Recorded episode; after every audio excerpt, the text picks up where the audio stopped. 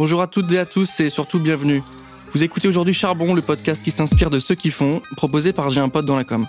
Dans Charbon, nous parlons inspiration, créativité, fougue, envie, travail, vision du monde, et tout ça sans bullshit, mais surtout avec beaucoup de bienveillance. Et dans ce nouvel épisode, nous recevons un invité particulier, puisqu'il est cofondateur au sein du média Neo TV et directeur marketing et partenariat. Salut Louis, comment tu vas?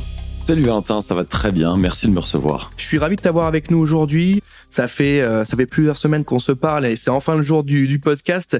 On est ravi de t'avoir avec nous. Donc j'ai dit Louis Perrin, tu es cofondateur de Neo TV. Neo TV, qu'est-ce que c'est? Concrètement, c'est un média. J'en dis pas plus. C'est à toi de me pitcher ce média, ce nouveau média, d'où il vient et concrètement à quoi il sert. Voilà, la petite fiche d'introduction pour Neo TV. Alors Neo, Neo, c'est un média digital vidéo sur les réseaux sociaux qui euh, a préempté le territoire éditorial de la proximité, du local, du circuit court, de la valorisation d'une France qu'on voyait trop peu sur le réseau, puisque beaucoup de nos concurrents euh, s'étaient spécialisés sur les grandes métropoles et les sujets qui intéressent peut-être les 2% les plus cool de la population. On avait à cœur d'aller parler euh, aux Français un peu plus euh, éloignés des, des, grandes métropoles, aux Français qui vivent en région, et, et parler aussi de ces Français-là qui créent, qui innovent, qui s'engagent, et qui peut-être de manière moins visible et moins bruyante changent, transforment et font avancer euh, notre beau pays. Merci pour cette belle petite fiche d'introduction. Donc voilà, ceux qui suivent aujourd'hui cet épisode, on vous invite évidemment à aller checker les pages Instagram, Facebook et tous les réseaux sociaux de, de Neo. Hein. Je pense qu'il y a des choses qui vont vous intéresser. Concrètement, l'objectif, on, on l'avait vu au moment du lancement hein, il y a un an, donc vous fêtez euh, votre euh, première bougie cette année. Exactement. C'est d'accompagner un peu les Français pour, à la découverte d'autres contenus qui s'éloigne un petit peu, comme tu l'as dit, de bah, du parisiano-parisianisme, si on peut dire ça comme ça, qui s'éloigne un peu euh, des choses qu'on voit un peu passer euh, par le prisme peut-être du pathos. C'est vrai quand on regarde les contenus que vous sortez, il y a beaucoup de choses hyper inspirantes et euh, on a à la fois des gens des forces spéciales pour tout ce qui va être les anciens commandos. Là, c'est évidemment hyper intéressant parce qu'il y a un angle. Il y a des choses aussi beaucoup plus lisses qui vont être des porteurs de projets, économie solidaire, euh, c'est intéressant. Là, cette semaine, la semaine dernière, on a une vidéo, je crois, qui a, qui a bien performé. C'était euh, l'école qui reprenait des codes un petit peu, euh, un petit peu plus classiques, un petit peu plus conservateurs, afin d'amener les enfants et de les libérer de toutes les pressions sociales autres, etc. On a l'impression qu'il y a une vraie mouvance, il y a une vraie idée derrière, c'est celle de refaire du bien aux lecteurs, de les sortir un petit peu des contenus qui font bah, qui les font peut-être un peu se sentir mal vis-à-vis de l'actu ou vis-à-vis de ce qu'ils sont. Comment tu vois tout ça? Exactement. En fait, Néo, c'est la conjonction de de plusieurs intuitions. D'abord, je tiens à dire qu'on est, on est cinq fondateurs. C'est, euh, c'est à la fois la force de ce média, puisqu'il y a une complémentarité des expertises, mais aussi une complémentarité des générations, puisque je suis associé avec Bernard Lavillardière, le fameux, qui est donc producteur, euh, voilà, qui est connu aussi pour son activité de journaliste sur M6. Stéphane Simon, qui était le producteur historique d'Ardisson, qui a produit les grandes émissions euh, de Salut les Terriens, etc.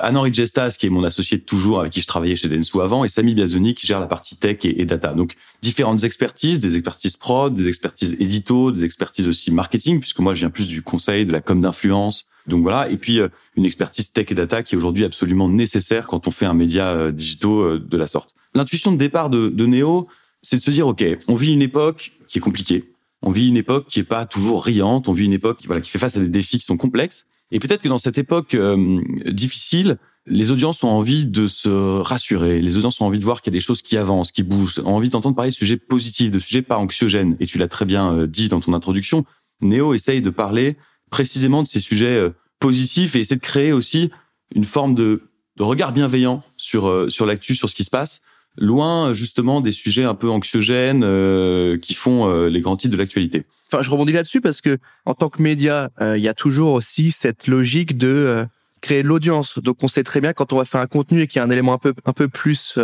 lié à l'affect, à l'émotion, et aujourd'hui un peu plus dans le côté négatif, malheureusement, sur certains médias, on sait que ça va marcher. Donc, comment on, on tient cette ligne-là, cette volonté de créer du contenu, de faire de la perf, en même temps de dire on ne veut pas aller dans le, les, les, clichés. On ne veut pas faire des choses qui vont mettre tout le monde en larmes et on veut pas avoir des, des un peu des performances data un peu biaisées quoi. Bah c'est le grand, c'est le grand défi de Néo et d'ailleurs on nous a un peu rionné au début quand on s'est lancé en nous disant mais attendez euh, vous montez un média positif et bienveillant qu'est-ce que ça veut dire? Ça va être un truc béni Coucou les bisounours quoi. Exactement ça va être ça va être juste chiant. Il y a des patrons de chaîne qui nous ont dit non mais attendez les gars euh, c'est une danseuse vous allez vous allez euh, vous allez vous amuser pendant six mois puis vous allez mettre la clé sous la porte parce que pour exister aujourd'hui sur les réseaux particulièrement il faut faire du buzz. Or, le principal moteur du buzz, c'est le clash.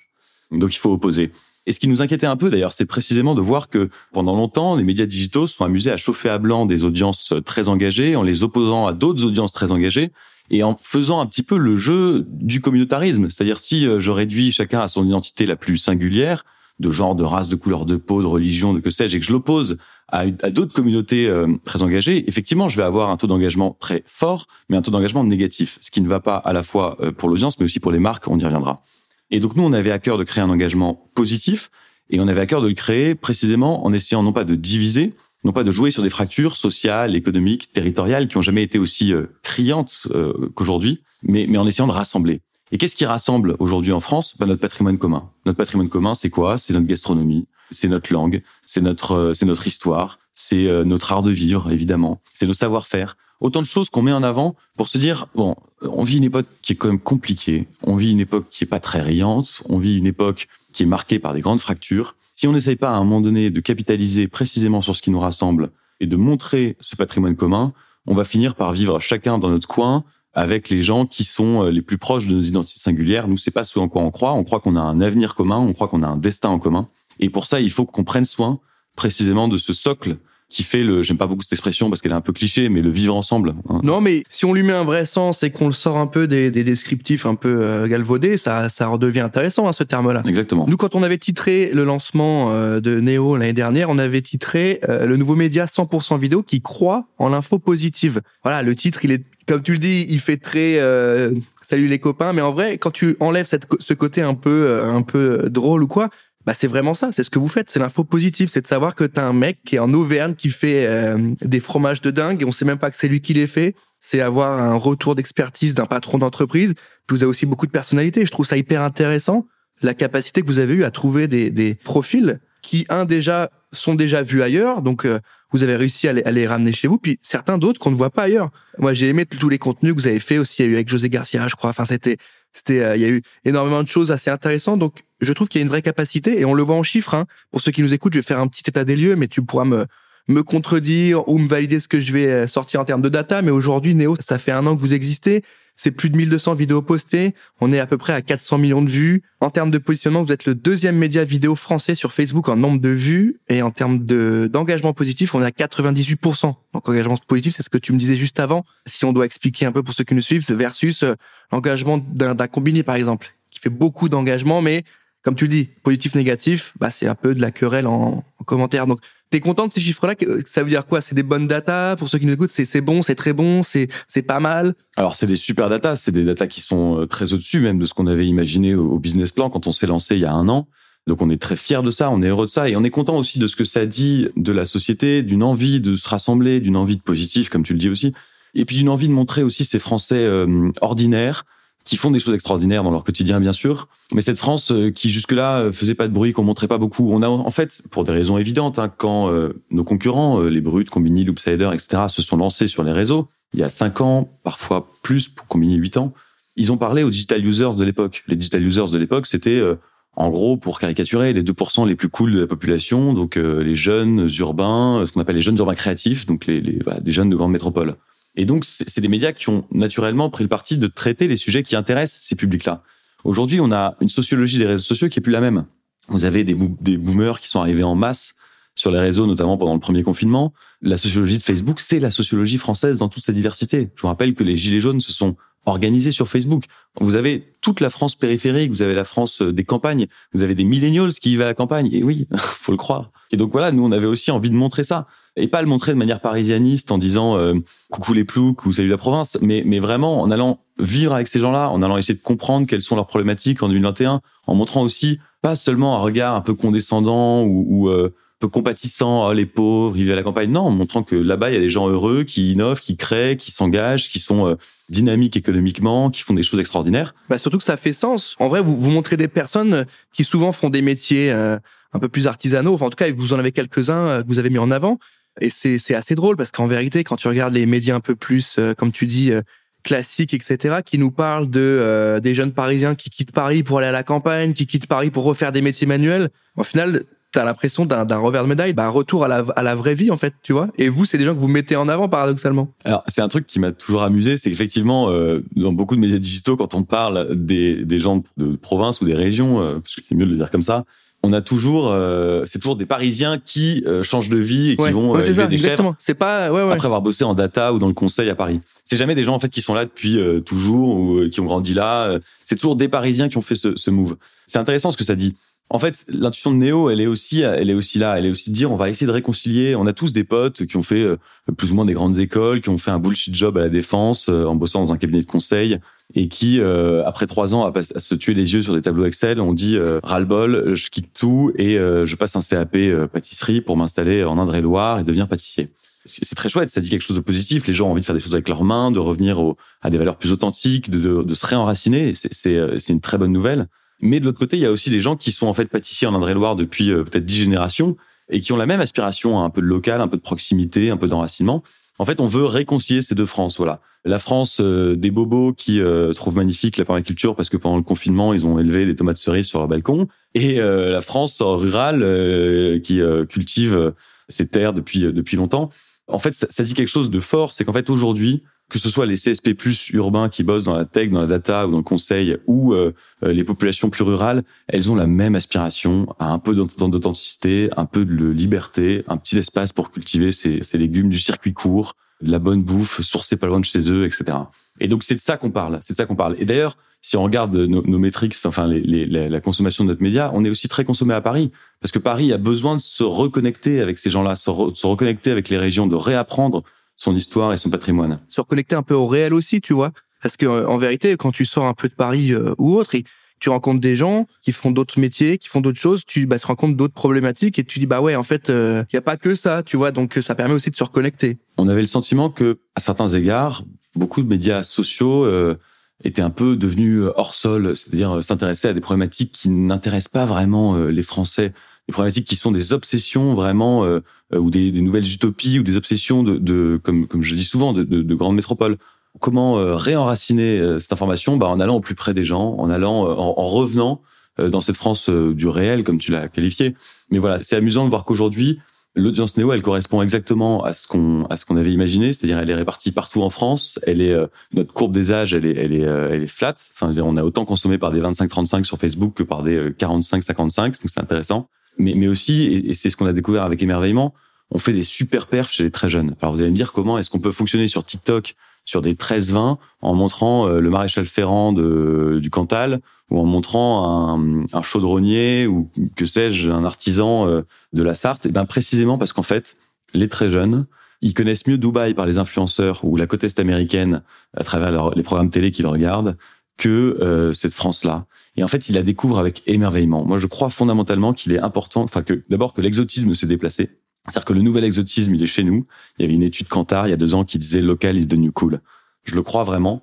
L'exotisme, il est, il est à côté de chez vous. On a vu pendant après le confinement la mode du slow tourisme où les gens ont dit, mais on va arrêter de partir à l'autre bout du monde pour découvrir des trucs extraordinaires, alors qu'en fait, on a un pays qui est parmi les plus beaux du monde et qui nous propose des destinations incroyables à 30, 50, 100 kilomètres de chez nous.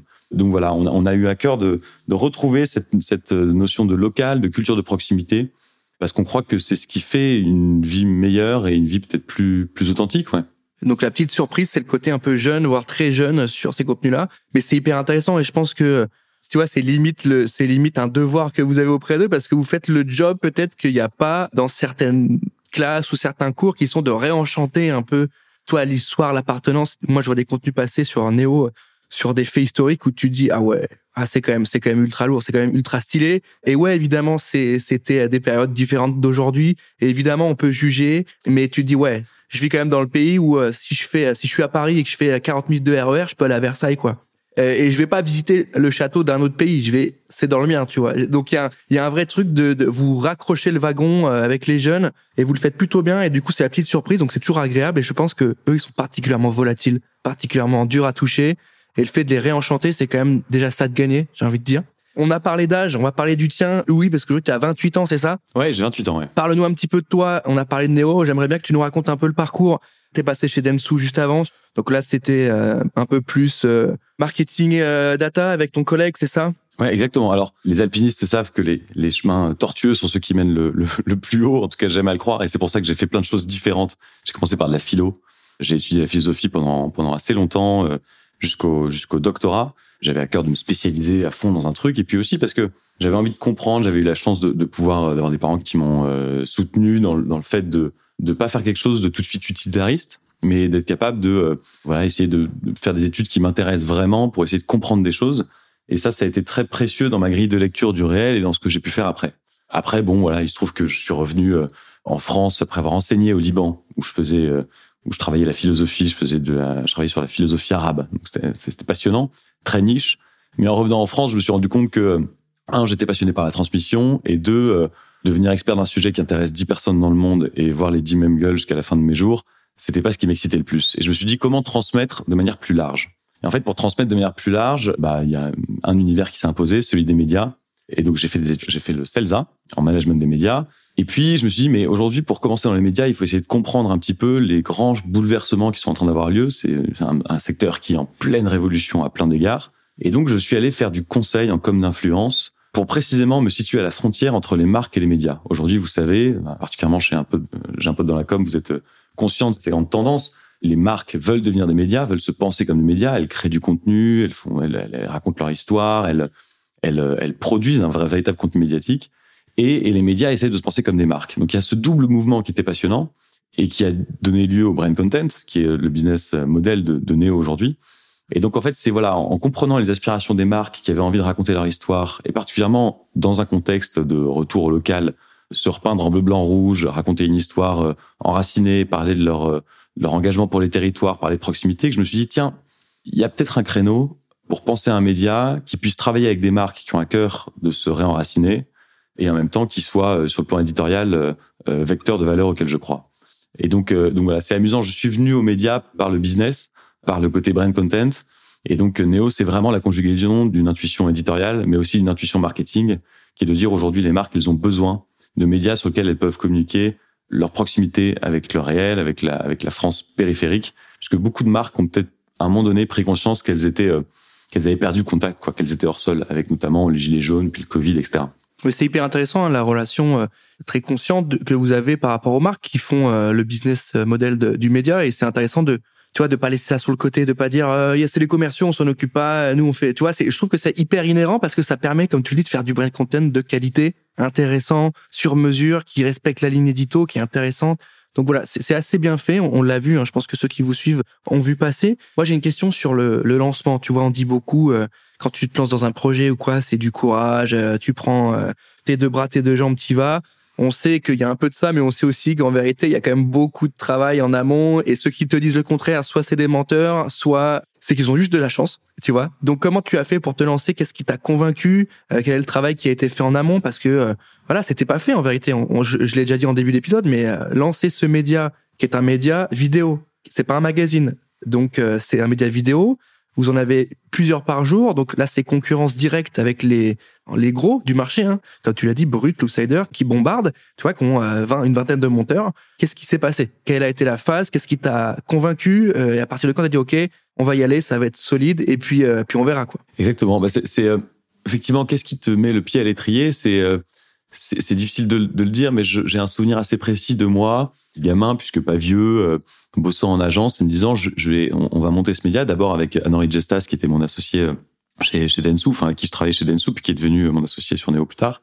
En fait, on, avait envie de ça, et puis on avait une espèce de conviction qu'il y avait un territoire euh, éditorial à préempter. On voyait que les sujets qui nous intéressaient, des sujets liés à la ruralité, etc., n'étaient pas du tout présents sur les réseaux sociaux ou, comme on l'a dit, traités de manière euh, avec un prisme très urbain. Et puis quand on a compris qu'il y avait un business model et que du coup il y avait peut-être de la rentabilité à travers des marques qui, notamment, moi j'ai je conseillais euh, le directeur marketing d'un gros constructeur automobile qui m'a dit pendant le confinement, euh, en gros, euh, on va prendre une rousse en sortie de confinement parce qu'on est allemand et haut de gamme et donc on doit devenir français et middle gamme.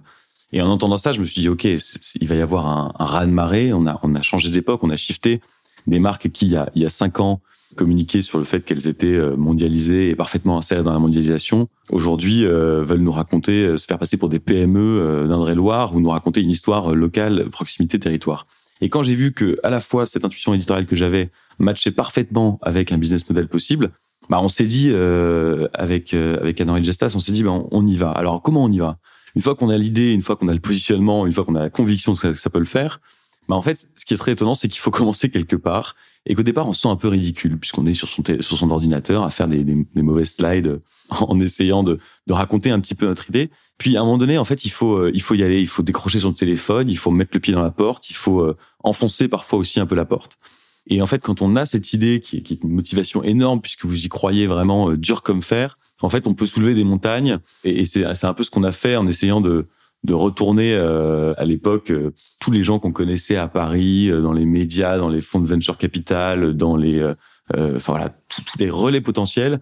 Et puis effet boule de neige, effet boule de neige. Et, c'est vrai que quand vous regardez le chemin parcouru, on a levé un million six il y a un an, on s'est associé avec des gens sérieux et crédibles dans, dans, les médias. On a, on a fait, on est aujourd'hui, on est une trentaine de personnes chez, chez Neo, c'est devenu une grosse machine. Et qu'on qu'on se rappelle du tout début, on se dit mais on était complètement fou quoi. En fait, on, est, on était et quand on revoit d'ailleurs nos, nos presses de l'époque aujourd'hui, on a l'impression d'être, on se sent un peu ridicule.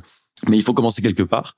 Et donc, euh, donc voilà, faut, faut juste sauter le pas, faut juste, faut juste se lancer à un moment donné, même si on est un peu euh, inconscient, ridicule, euh, même si parfois c'est un peu malaise, faut, faut, faut y aller parce que c'est le, c'est que comme ça que ça peut prendre quoi. Et puis vous, vous aviez aussi une petite caution avec avec Bernard aussi qui, qui a apporté une sorte de j'aime pas trop dire ça, mais de validation euh, journalistique qui fait que voilà, il, il, a, il a pesé dans le lancement, il a été donc, euh, Complètement. donc ça c'est pas mal aussi d'arriver là-dessus. Et en même temps, en vérité, il faut se le dire, en même temps, il pouvait aussi refroidir certaines personnes, de dire bon bah il a une édito spécifique. Est-ce que c'est celle que j'aurais envie d'avoir Est-ce que je vais suivre ça Tu vois? Donc c'est pas forcément facile à gérer quand t'as une personnalité parce qu'il y en a qui aiment, il y en a qui aiment pas c'est un peu touchy, mais je pense que ça a apporté plus que ça a ralenti en vrai. Bah, ça nous a donné une vraie visibilité dès le départ, une caisse de résonance, puisque euh, Bernard a une notoriété certaine dans le pays. Bien sûr. Euh, oui, c'est un, c'est un personnage qui peut être un peu clivant, mais je crois que la force de Néo, ça a été précisément de le sortir de ce territoire éditorial pour lequel il est connu et d'amener euh, et de l'amener sur un territoire éditorial vierge et, et, qui est très très loin finalement de, de, ce, de ce qu'il fait d'habitude.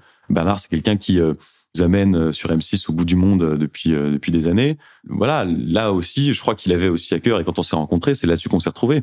Bernard Villardière, mais aussi Stéphane Simon avaient à cœur tous les deux de, de réenchanter leur propre pays et, et, Bernard qui avait passé des années à parler de, de tout ce qui se passait en dehors de France, de mettre la focale cette fois-ci sur son pays, sur ce qui s'y passe, conscient que on vit un moment qui est crucial dans l'histoire de notre pays et, et, où en fait il est majeur de réenchanter un petit peu la vision qu'on en a. Moi, il y, a une phrase euh, qui est centrale, qui est cruciale et qui a été peut-être un déclencheur de l'aventure Néo. C'est une phrase de Sylvain Tesson qui dit euh, La France est un paradis peuplé de gens qui se croient en enfer. en fait, je crois que tout, tout est dit. Le but de Néo, c'est de faire en sorte que les gens prennent conscience du paradis dans lequel ils vivent. Et de ce point de vue-là, je pense que euh, Bernard de la l'a très bien compris. Lui qui a parcouru le monde entier, il a conscience de la chance qu'on a. Et quiconque a un peu voyagé, moi j'ai vécu à l'étranger plus jeune, en Afrique, etc. Enfin, je, on n'a pas le droit de se plaindre euh, quand on voit les trésors de patrimoine, d'histoire, de savoir-faire, de, de, toutes les richesses de notre sol, etc. On peut pas se plaindre. Et donc, voilà, dans une époque où on, où on se plaint beaucoup, où on s'autoflagelle aussi beaucoup, c'est peut-être le moment de bomber le torse et de, et de montrer que d'être fier à nouveau de ce qu'on a pu faire, de ce qu'on fait, et de, et, de réenchanter le projet qu'on a pour demain. Ouais, mais c'est hyper intéressant. Hein. Merci pour ton retour là-dessus. J'ai une question euh, sur euh, la manière dont tu, euh, toi, te sens aujourd'hui. Est-ce que tu te sens entrepreneur aujourd'hui? Oui, je me sens entrepreneur parce que euh, entreprendre, c'est euh, c'est prendre un risque. Voilà, on était assez assez confortable dans notre agence de com. rien ne nous poussait à partir, puis on a décidé de le faire. Entreprendre, c'est aussi se lancer sur un territoire nouveau. C'est un nouveau territoire éditorial, un territoire business qui est compliqué aussi. Hein. Le brand content, c'est un modèle qui est pas évident. Combini le voit bien, ils ont des difficultés ils traversent des difficultés euh, économiques actuellement, euh, donc rien n'est rien n'est jamais gagné. Il faut se battre. Et entrepreneur aussi parce que euh, je crois que l'entrepreneur c'est celui qui est assis sur un baril de poudre et qui éteint les mèches les plus courtes progressivement. Hein. C'est compliqué au quotidien, c'est un peu c'est un peu le sentiment qu'on a, c'est-à-dire d'être en permanence en train de, de gérer du risque. Surtout en médias en plus, en médias où tu produis de la valeur et c'est pas de la valeur qui te ramène de l'argent tout de suite. Enfin, tu vois ce que je veux dire c'est ta proposition de valeur numéro un, ton produit numéro un n'est pas un produit financier. Ouais, tout à fait. Et c'est compliqué d'ailleurs de faire le lien entre euh, euh, le produit euh, qui crée de la valeur et, qui est en fait concrètement le, le core business, c'est-à-dire l'édito, mais qui effectivement ramène pas de valeur et donc, et donc de raccrocher les wagons avec le brand content, qui est ce qui nous permet de vivre. Et donc donc voilà, il faut il faut euh, il faut se battre. C'est en, c'est en ça qu'on se sent entrepreneur, c'est que euh, bah euh, si on fait rien, il, il, concrètement on met la clé sous la porte puisqu'il n'y a pas de business qui rentre. et, ça, ça change quand même du salariat. Voilà. Ouais, il y a une petite pression en plus qui fait que. euh, Exactement. Mais bon, après, en vérité, euh, le passage chez Densu, hein, euh, qui qu'on connaît très bien, à qui on travaille, qui sont des clients, a fait aussi euh, une certaine euh, maîtrise des enjeux, maîtrise des sujets médias, et c'est, c'est, je pense que c'est appréciable pour le reste de l'équipe de vous avoir avec ton collègue, avec qui on a beaucoup échangé en amont, hein, sur cette partie-là, un peu plus business. Mais ça a été, ça a été crucial. Euh, Anne-Henri Gestas et moi, notre passage chez Densu, il nous a permis précisément de comprendre qu'on était en train de vivre un shift, une révolution. On, qu'on changeait d'époque. C'est-à-dire que, effectivement, comme je disais tout à l'heure, des marques qui euh, voulaient montrer à quel point elles étaient internationalisées, tentaculaires, se sont trouvées du jour au lendemain à vouloir nous parler euh, proximité locale, euh, enracinement, circuit court. Enfin, je veux dire, c'est quand même central comme révolution de se dire qu'aujourd'hui, toutes les marques veulent se faire passer pour des pour des petites PME de Meurthe-et-Moselle ou euh, ou, ou sais-je. Et donc c'est en analysant ce changement qu'on s'est dit mais attendez là il y a des là là, y a une histoire à raconter là il y a y a un média à créer pour offrir une tribune pour offrir un espace où les marques peuvent venir communiquer. Et puis l'autre l'autre point aussi qu'on a découvert chez chez Densu et ça va vous parler parce que c'est un enjeu de communication qui est central aujourd'hui je crois, c'est que beaucoup de marques revenaient de d'expériences de brand content avec euh, des médias digitaux un peu un peu refroidis disant mais en fait ils sont tellement clivants ils font ils marchent tellement au clash que leur audience est droguée à ça et que par conséquent quand ils font un sujet en partenariat en brand content la marque se fait défoncer Ouais, où il n'y a pas tellement de, de, de- d'audience, quoi. où il n'y a pas beaucoup d'engagement mais alors ils arrivent à faire des chiffres d'audience mais souvent en fait le problème c'est quand vous chauffez à blanc vos audiences sur des sujets euh, sociétaux environnementaux etc traités de manière très anxiogène et négative si demain vous faites un partenariat avec une marque la marque va se faire allumer puisqu'elle est jamais suffisamment vertueuse. Et donc les marques étaient aussi en recherche de safe space d'espace de bienveillance d'audience peut-être moins euh, qui se comportent moins comme des juges des tribunaux ou euh, comme des redresseurs de tort mais d'espace euh, euh, voilà où elles peuvent communiquer sur ce qu'elles font au mieux puisque toutes les marques essayent font des efforts travaillent évoluent. On le voit actuellement. Euh, c'est jamais suffisant c'est jamais parfait mais il faut les accompagner là-dedans. Et du coup nous on a une on a une logique on a une ligne édito qui est moins culpabilisante même dans notre traitement de l'écologie. C'est un sujet qui est central pour nous mais on essaye de le traiter de manière valorisante positive en montrant ce qui est fait en montrant les, les gens qui, qui créent plutôt qu'en en essayant de- d'expliquer que c'est la fin du monde et que de toute façon euh, adieu vos vaches cochons puisque euh, puisqu'on va vers le, le grand effondrement. Ouais. Non, mais ce que tu nous racontes, je pense que ça fait écho chez les gens qui nous écoutent hein, sur le l'aspect audience, engagement, euh, hyper euh, hyper engagé, en même temps hyper virulente. Et dès qu'il y a une OP avec une marque, bah ça va jamais assez, parce qu'en vérité, c'est vrai. Dès que tu fais une colle avec une marque, bah il y a aucune marque qui est good à tous les niveaux, tu vois. Donc euh, que ce soit une OP avec un, un annonceur food, drink, streaming, tu auras toujours une raison de le défoncer. Et si ton audience elle est composée que de ça, pour des gens qui te suivent, qui t'aiment un peu bien entre guillemets, mais qui font que ça, plus les autres qui te suivent mais qui ne t'aiment pas, tu vois, bah ça fait ça fait des dingueries. Donc euh, je trouve ça hyper intéressant l'aspect. On a compris un peu les enjeux, on a vu ce qui se passait d'un peu négatif et on a jugé un peu les déceptions. Et nous on a une autre euh, prise de position, un autre angle. Et comme tu l'as dit, pour des marques c'est un peu un safe, euh, une safe place. Et je trouve ça hyper intéressant. C'est arrivé en tant qu'annonceur chez Neo, bah il y a un peu ça aussi comme promesse. C'est bon, ça sera peut-être pas les audiences de je sais pas qui euh, qui est depuis 10 ans ou quoi, même si aujourd'hui elles sont très bonnes et ça va encore évoluer. Je vous le souhaite mais il y a par ailleurs une promesse en termes de capacité à engager les gens, proposer un message un peu plus apaisé. Et ça, je pense que les marques, elles, elles sont assez euh, demandeuses, je pense. elles sont très friandes de ça il y a, il y a eu trois moments en fait et nous on l'a vu et ça c'est notre expérience en com pour le coup euh, en com d'influence et, et très proche de gens qui font de l'achat média chez Densu qui nous a fait réaliser ça D'abord, les marques voulaient euh, des vues. Elles étaient fascinées par le fait, par la vue magique. On pouvait faire des millions sur des millions de vues sur les sur les réseaux. Donc les marques venaient chercher ça. Génial. Mais une fois que vous avez fait des vues, euh, ça ne qualifie pas le niveau d'interaction avec le contenu. C'est-à-dire que c'est de la vue à trois secondes. La réalité, c'est que c'est pas ce qui permet vraiment de savoir si votre message il est passé. Ce qui permet de savoir si le message est passé, c'est l'engagement, qui mesure le niveau d'interaction. Est-ce que les gens ont liké, commenté, partagé, sont tagués dessus, etc. Puis en fait, l'engagement, c'est bien, mais est-ce que c'est suffisant? Bah, Le pari de Néo, c'est de dire que non. Parce qu'en fait, l'engagement, il peut être négatif. Si demain, vous faites un bad buzz avec un contenu de marque, vous allez avoir un engagement énorme, mais il n'est pas dit que pour autant, euh, la marque en sorte grandie. Il est même assuré que la marque en sortira plutôt euh, abîmée. Et donc, notre pari, ça a été... Euh, ça a été de vendre un engagement positif. Et aujourd'hui, on a le taux d'engagement positif le plus haut euh, du marché. On, l'analyse avec des outils d'analyse sémantique, etc. Et c'est précisément ce que les marques viennent chercher chez nous, c'est de la bienveillance. Aussi parce qu'on va pas se mentir, l'audience à laquelle on parle, qui est peut-être moins dans les grandes métropoles, etc., elle est peut-être moins hystérisée, elle est moins, euh, voilà, elle est moins enclin à venir euh, se battre contre des moulins et, et dénoncer tout ce qu'elle peut. Elle est plus bienveillante. Et, et ça, les marques sont en recherche de ça. Au-delà de l'aspect marketing, euh, j'aimerais bien que tu me répondes sur une question. Est-ce que tu as le sentiment que euh, les gens attendaient, entre guillemets, euh, pas comme le Messi, mais avaient besoin de ça? Est-ce que tu as, le sentiment qu'une fois que Neo était lancé, il y a eu un « Ah ouais, enfin ». Tu vois ce que je veux dire? Enfin, on nous parle de choses vraies, ou en tout cas, on nous parle de... Je consomme des contenus qui me mettent plus mal à l'aise et j'ai ma timeline qui est un peu moins, un peu, un peu moins sombre. Tu vois ce que je veux dire?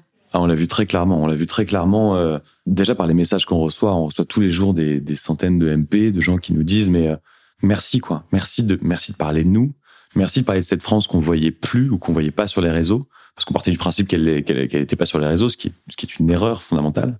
Merci de nous faire du bien, merci dans une époque euh, compliquée de nous donner des raisons de voilà de, de, de relever les yeux et de se dire allez au Lakers quoi, on va le faire, on va on a une histoire incroyable, on a un pays extraordinaire, plein de ressources il y a des crises, certes, mais il y en a eu d'autres dans l'histoire. Et on va, euh, on va se relever et on va en venir à bout, euh, comme on est venu à, bout des, autres difficultés, des autres crises que notre pays a connues. On en viendra à bout à une seule condition, la capacité à faire face ensemble, à être assemblés. Et pour ça, il faut arrêter de faire le jeu du morcellement, euh, des identités singulières, du communautarisme, etc. Je crois qu'il est devenu de la responsabilité éthique des médias que de rassembler et de, et de tenter de souder entre les Français, d'où qu'ils viennent. On va pas opposer euh, Paris, les provinces, les riches, les pauvres, la droite, la gauche, que sais-je.